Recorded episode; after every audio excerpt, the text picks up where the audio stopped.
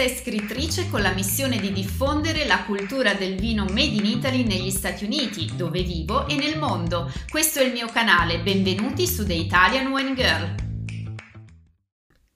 Benvenuti in questo nuovo episodio. Chi mi ascolta da qualche anno sa che mi occupo di gender gap, di discriminazione e sessismo da ormai un paio d'anni. Era infatti un giorno di metà gennaio del 2020 quando ho deciso che non volevo più sopportare, che non volevo più essere superiore o non reagire per non abbassarmi al livello degli aggressori, come spesso ci dicono. Quante volte da donne ci siamo sentite dire queste frasi? Ci hanno fatte passare per isteriche ed esagerate ogni volta che abbiamo osato alzare la testa e dire che essere trattate come bamboline non ci andava più. Quindi ho raccontato la mia esperienza come vittima di abusi e di bullismo di genere, anche online tra l'altro. L'ho raccontato sul mio blog e proprio due anni fa ho deciso quindi di non tacere più.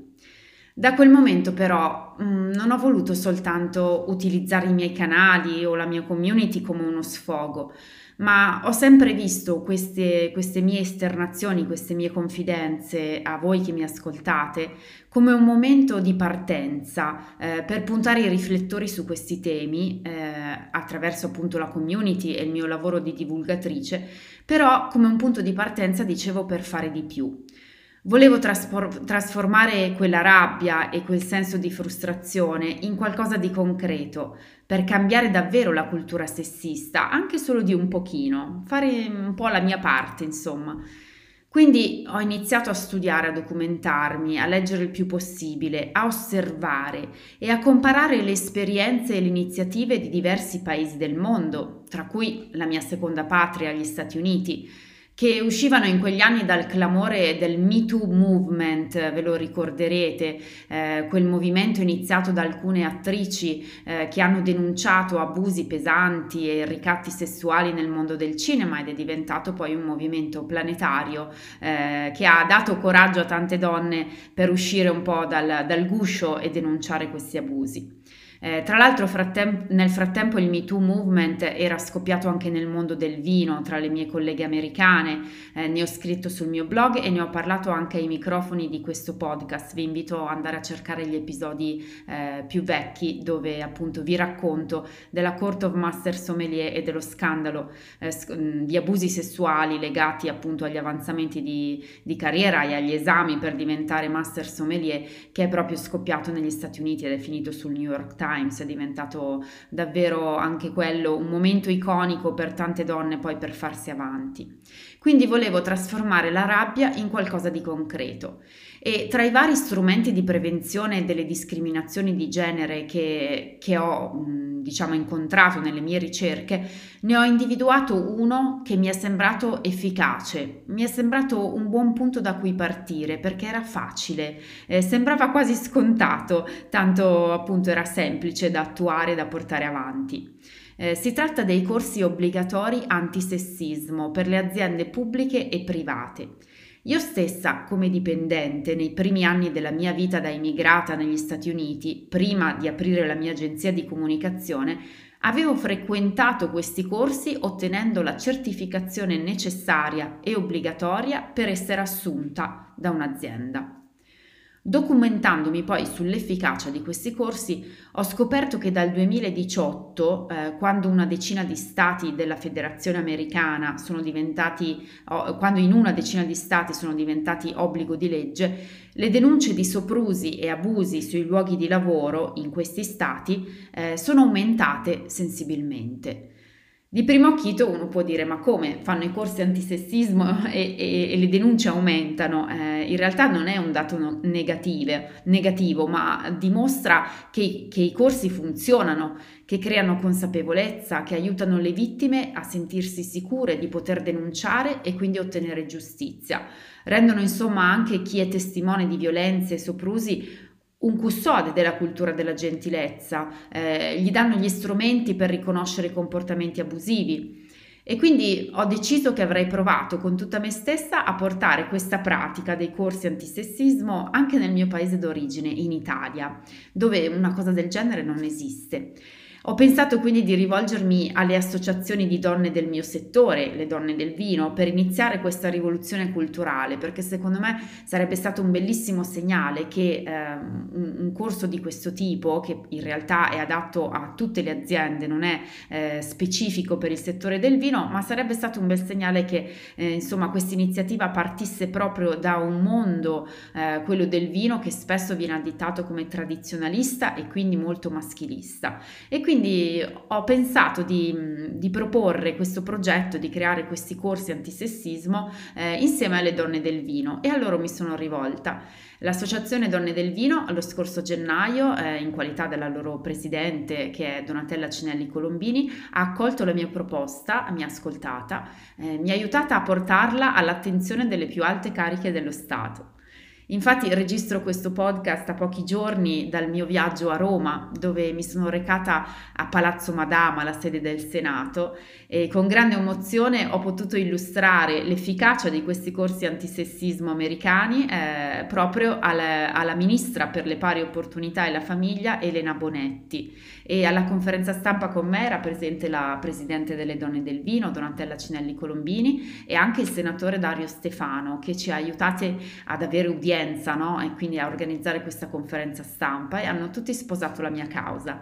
È stato un bellissimo momento, ho preparato le slide, la presentazione, ero molto appunto emozionata perché sapevo che avevo l'occasione di, di portare questa proposta alle orecchie della, della, del ministero, insomma, quindi con la speranza poi che eh, venisse accolta e, e realizzata. Ecco, eh, in realtà siamo ancora nelle fasi di eh, ricerca dei finanziamenti e mm, stiamo ancora cercando di capire qual è eh, lo strumento migliore per portare avanti questi corsi, innanzitutto per realizzarli in italiano e per metterli a disposizione delle aziende. Però quel momento, insomma, è stato, è stato significativo, è avvenuto tra l'altro il 7 marzo, quindi il giorno prima della, della festa della donna e ha avuto anche molta attenzione mediatica, quindi eh, lo scopo comunque di far parlare di questo progetto è stato sicuramente raggiunto, ora stiamo lavorando sull'attuazione pratica. In questo podcast comunque, che è tra l'altro collegato a un articolo che ho pubblicato sul mio blog e che vi invito ad andare a leggere perché potrete trovare lì anche il link alla mia presentazione al Senato, cioè proprio alla, alla conferenza stampa integrale, quindi potete eh, guardarvi tutta la conferenza stampa con gli interventi anche della ministra, del senatore e della presidente delle donne del vino. Ehm, nell'articolo vi spiego anche un po' meglio di cosa si tratta, che cosa sono questi corsi antisessismo eh, che vi sto raccontando e che ho proposto appunto al Ministero eh, per le pari opportunità. Allora, eh, il modello appunto a cui mi sono ispirata, come vi ho accennato, è quello che conosco meglio, ovvero quello californiano. Eh, in California il Department of Fair Employment and Housing, eh, che è un dipartimento statale, governativo, offre formazione online gratuita sulla prevenzione delle molestie sessuali e dei comportamenti abusivi sul posto di lavoro per tutte le aziende, sia pubbliche sia private. La legge della California poi sancisce che tutti i datori di lavoro con 5 o più dipendenti debbano fornire almeno un'ora di formazione obbligatoria sulla prevenzione delle molestie sessuali e dei comportamenti abusivi. A tutti i dipendenti non supervisori un'ora, mentre se il dipendente ha una funzione di supervisione o è un manager deve avere almeno due ore di formazione.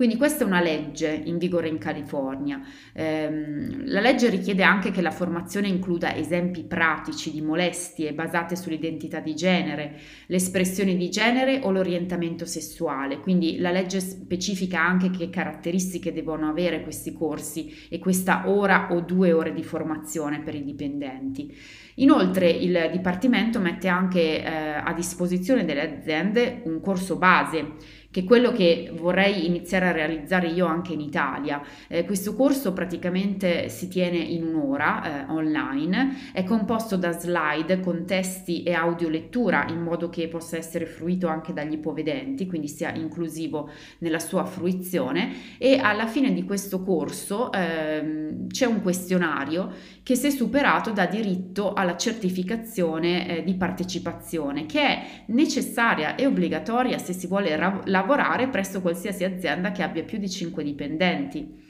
Poi ci sono molte altre versioni del corso che sono vendute da enti privati certificati dallo Stato. Eh, si articolano su un programma un po' più lungo e più dettagliato del minimo di legge che, di cui vi ho parlato finora e quindi ogni azienda poi può scegliere quale versione richiedere ai propri dipendenti, quale versione sottoporre ai propri dipendenti. Eh, ma quali sono i temi toccati in questi corsi? Vi faccio degli esempi per farvi capire un po' il contenuto. Eh, viene insegnato come identificare i diversi tipi di molestie sessuali, che cosa si intende per molestie sessuali, come individuare comportamenti fisici inappropriati, come identificare messaggi o comunicazioni inadeguate eh, viene anche insegnato come conoscere le possibili conseguenze a seguito di una segnalazione di un caso di molestie sessuali,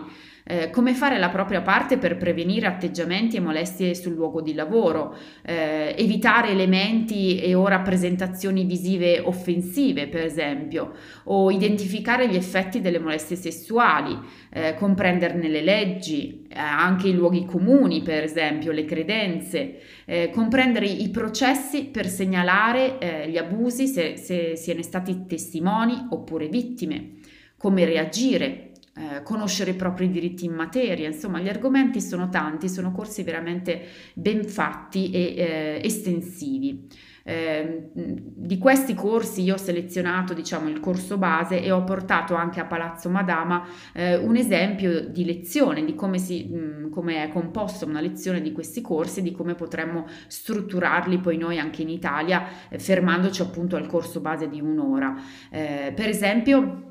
in una di queste lezioni vengono elencati i comportamenti inappropriati sul luogo di lavoro e considerati molestia. Eh, ve ne leggo alcuni per, per proprio dare un'idea. Eh, per esempio, commenti derisori, insulti, epiteti o battute a sfondo sessuale sono considerati molestia. Eh, toccamenti indesiderati come sfregamenti sulla schiena, pacche sul sedere, pizzicotti o sfioramenti accidentali sul petto o su altre parti del corpo sono tutte, eh, diciamo, tutti movimenti che qualcuno fa anche per testare l'altro, per capire eh, se c'è margine di chiedere di più, per esempio proposte sessuali indesiderate, questo è abbastanza palese, oppure discussione di atti, sessuali, di atti sessuali anche raccontati, riferiti ad altri. Quindi, per esempio, se in ufficio o sul, in cantina o nel luogo di lavoro eh, si parla e si riferisce di, di, atti sessuali, descrivendoli magari anche nei dettagli, questo è, diven- è considerato molestia. Ehm, ovviamente offrire benefici sul luogo di lavoro in cambio di favori sessuali, ma questa è abbastanza ovvia. Minacciare di eh, ridurre ore, benefici o paga o danneggiare le condizioni di lavoro se non si soddisfa una richiesta sessuale eh, ma anche qualcuno per esempio che ti regala oggetti eh, o immagini o vignette o poster che possono essere in qualche maniera maliziosi, ambiziosi, eh, sessualmente suggestivi, ecco, eh, anche parole sessualmente degradanti o inviti sessualmente suggestivi o osceni eh, possono essere considerati molestia. Eh, o per esempio qualcuno che impedisce o blocca i tuoi movimenti fisicamente, se per esempio dovete passare passare, non so, in, una, in un corridoio e qualcuno eh, si pone tra voi e la via d'uscita, questo è considerato eh, molestia. Quindi, mh, come vedete, alcuni esempi sono ovvi, alcuni sono meno ovvi. Il corso serve proprio a identificare quelli che magari a noi sembrano innocui o non sembrano assolutamente essere molestie sessuali o eh, abusi, perché ripeto, non si tratta solo di ehm, violenze fisiche o solo di violenze a sfondo sessuale. Eh, in questi corsi si spiega anche che cosa è considerato un abuso psicologico, che cosa è considerata una prevaricazione psicologica nei confronti confronti dei sottoposti o dei colleghi. Quindi è, è un corso veramente mm, ben fatto che penso possa diffondere la cultura della gentilezza sui luoghi di lavoro, che è poi il clima che serve per prevenire eh, il peggio, per prevenire quello che io e altre vittime di abusi sul luogo di lavoro abbiamo subito e che può lasciare il segno per sempre, perché sono traumi che poi una donna o un uomo che li subisce fa davvero fatica a scrollarsi di dosso, sono traumi che vanno a ledere la tua autostima, che ti mettono sempre nella, nell'ottica di doverti interrogare sul tuo valore, perché se qualcuno ti, ti considera un oggetto e, e, ti considera così anche sul luogo di lavoro dove tu cerchi di appunto portare il tuo talento, il tuo valore, è poi difficile eh, per una vittima riuscire a ritrovare quell'autostima. Ci si riesce, ma bisogna fare un gran lavoro. Quindi è importante che ehm, si riconoscano tutti i segnali che portano a una violenza o a un abuso più grave e lo si prevenga. Questo serve, a questo servono questi corsi di formazione. Ma vediamo perché eh, funzionano, perché nelle mie ricerche ovviamente ho letto molta letteratura sugli effetti di questi corsi sui luoghi di lavoro e la ricerca suggerisce che la formazione contro le molestie sessuali può essere un utile complemento ad altre misure contro le molestie sessuali, in particolare nel fornire istruzione e consapevolezza ai dipendenti, però ci sono alcuni effetti, diciamo, conclamati tra cui aumenta la conoscenza sulle tipologie di molestie sessuali, quindi come dicevo, spesso tanti comportamenti li eh, consideriamo innocui o scherzosi o di poco conto, in realtà questo corso ti fa capire che eh, possono ferire o possono comunque lasciare il segno o essere propedeutici a qualcosa di più grave, quindi eh, la consapevolezza è il primo effetto. Eh, il secondo effetto aumenta le denunce e riduce la colpevolizzazione delle vittime il famoso victim shaming, che viene definito così in inglese, ovvero ehm, quel clima che si crea per cui quando qualcuno si fa avanti e denuncia una violenza, viene spesso giudicato e additato e mh, mm, si trova una giustificazione quasi per l'aggressore. Spesso capita questo nelle violenze sessuali, soprattutto rivolte appunto alle donne, in cui si, mh, mm, si viene a dire che magari la vittima indossava abiti provocanti, oppure cioè, si cerca di screditare in qualche maniera la figura della vittima, colpevolizzandola, come a dire è, le è capitato perché se l'è cercata. Questo vuol dire colpevolizzare la vittima. Ecco, se si crea un ambiente di lavoro in cui c'è consapevolezza intorno a tutti i comportamenti che portano verso l'abuso eh, sessuale ma anche psicologico, ripeto, ehm, diciamo che la colpevolizzazione della vittima tende a scemare, quindi c'è meno colpevolizzazione della vittima che si fa avanti. L'aumento di denunce è perché si crea questo clima e eh, le persone che subiscono queste violenze si sentono più sicure nel farsi avanti, per, nel non essere giudicate, perché anche i colleghi che frequentano questi corsi capiranno quindi quali sono i comportamenti eh, da, eh, da mettere al bando. Quindi questo è il secondo effetto. Terzo effetto, mobilita soprattutto chi assiste alla violenza o alla discriminazione. Quindi mh, mm, è stato registrato proprio un effetto non direttamente su chi la subisce, ma su chi assiste, cioè quindi su chi ne è testimone, che eh, in passato, eh, stando silente, si rende complice dell'aggressore in qualche maniera. Invece attraverso i corsi si è visto che aumenta anche eh, la denuncia di chi assiste a violenze ma non le subisce direttamente.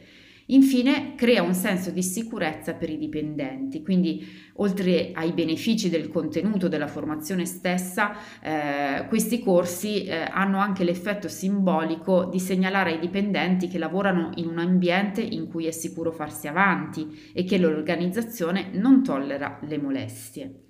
Quindi questo è, è stato per darvi un'infarinatura di, della proposta che appunto ho portato a Palazzo Madama. Ripeto, ora ci stiamo lavorando, spero che eh, tramite le donne del vino o il Ministero riusciremo a creare eh, diciamo il primo esempio di questi corsi e renderlo a, metterlo a disposizione delle aziende il prima possibile, in modo che eh, i dipendenti, il più alto numero di lavoratori in Italia riesca a frequentare questi corsi e ehm, si crei appunto una cultura eh, del, della gentilezza sui luoghi di lavoro, anti-abuso, antisessismo, sempre sempre più diffusa. Questo almeno è il mio intento. Vi aspetto nei commenti di questo episodio o sui miei canali social per farmi sapere cosa ne pensate, per darmi la vostra testimonianza se anche voi avete subito abusi sul luogo di lavoro, di che natura, in che misura sfumatura raccontate, perché più ce li raccontiamo, più eh, ci rendiamo conto e consapevoli magari di averli subiti senza neanche essercene resi conto e quindi è importante che condividete le vostre esperienze, vi invito a farlo sempre con me, io sono sempre qui ad ascoltarvi, quindi vi ringrazio anche oggi per l'ascolto, un saluto e alla prossima.